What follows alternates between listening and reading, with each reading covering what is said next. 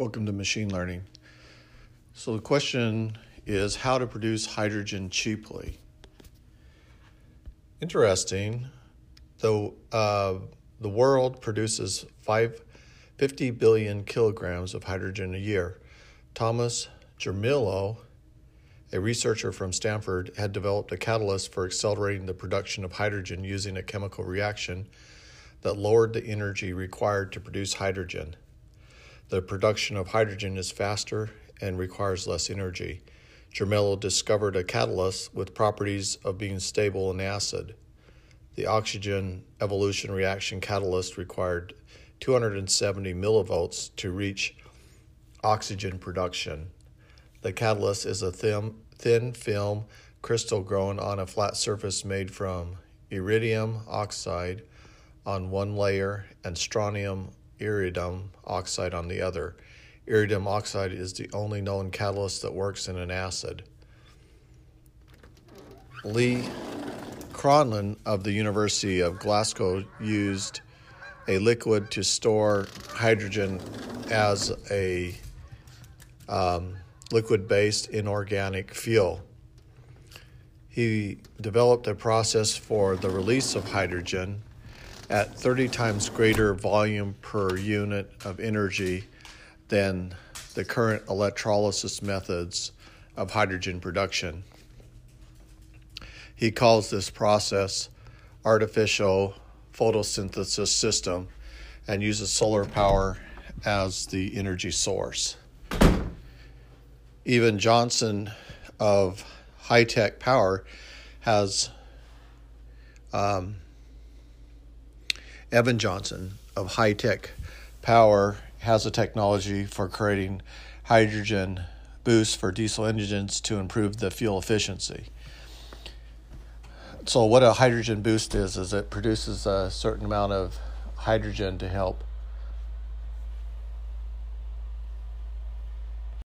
So, the uh, hydrogen boost, what it does is uh, it, in, it injects. Uh, a certain small amounts of hydrogen uh, that's being reformed by electrolysis from the battery, and it mixes with the um, air intake, and hydrogen burns at a higher degree of temperature than gasoline. So, what it's doing is that there's a large percentage of gasoline that is not burnt in the chamber. Um, and so the hydrogen, because it's burning at a higher temperature, will burn more of the fuel. And the idea is to get increased power uh, and uh, efficiency from burning hydrogen with the fuel. Now, hydrogen, you can, uh, with some modifications to your engine, uh, like uh, adding special rings and gaskets, and then putting the uh, the engine under higher compression, uh, more more pounds per square inch of oxygen, uh, burn hydrogen directly in a gas chamber. So there there are hydrogen powered uh, vehicles that are internal combustion with internal combustion engines. So the hydrogen boost uh, was used for diesel engines to improve efficiency. The hydrogen generator used titanium plates and electro catalyst and the and electricity to produce hydrogen. A semi-diesel engine could be retrofitted with the hydrogen boost for about $10,000. The high tech for cars store hydrogen in a metal hydrate under pressures of 200 psi, yielding a mileage range of 300 miles. He has created a liquid fuel for transportation. And that that might be a possibility if uh, you because you now reduce uh, the carbon fiber tanks are at uh, between I think five to ten thousand psi, so they're under a lot of pressure so having a, a, a liquid fuel combined with a low pressure metal hydrate uh, would be make a lot of sense in my mind because the, the refilling would be faster and the storage would be under less pressure. The MIT plasmatron used uh, resonant pulse electrolysis to release hydrogen, producing a Brownian gas that will burn. Mark Davis used magnesium oxide to keep heat based hydrogen temperatures to 800 Celsius versus uh, 1000 Celsius. So, anytime uh, you can reduce the amount of energy re- required to produce hydrogen, you reduce the cost. So, the plasmatron was really interesting because you didn't actually break the hydrogen totally out. It, it weakened the covalent bonds of the um, of the oxygen, and so you had now this Brownian gas water that would burn.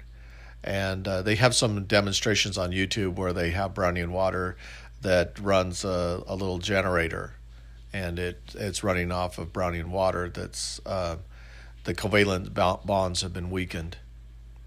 To me, I thought that the Brownian water was going to be uh, was going to be a real popular uh, commercial alternative, but I don't hear anything about it. It seems like it's uh, just kind of died away. However, it's kind of like who killed the electric car. Um, you know, anytime there's you have a monopoly, they monopolies can put up barriers, and uh, and so you have to have uh, agencies willing to fight monopolies to prevent them from uh, creating barriers that are anti-competitive. So all these uh, four alternatives here, one with improved catalyst uh, out of Stanford, uh, able to produce energy at a faster and cheaper rate with less voltage. Um, that one would be probably popular.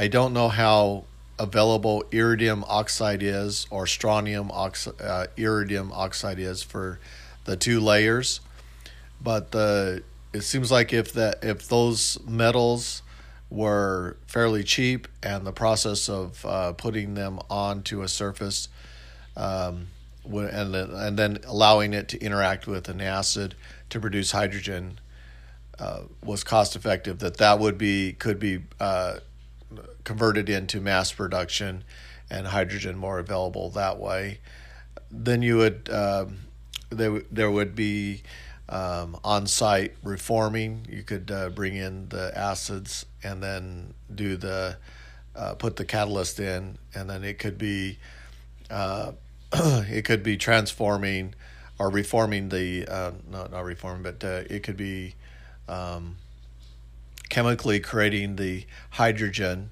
through the catalyst and then storing the hydrogen in tanks. And so then when the semis or cars pulling up, uh, then it could be pressurized into those tanks. And uh, imagine that a carbon fiber tank would take about eight minutes to uh, fill.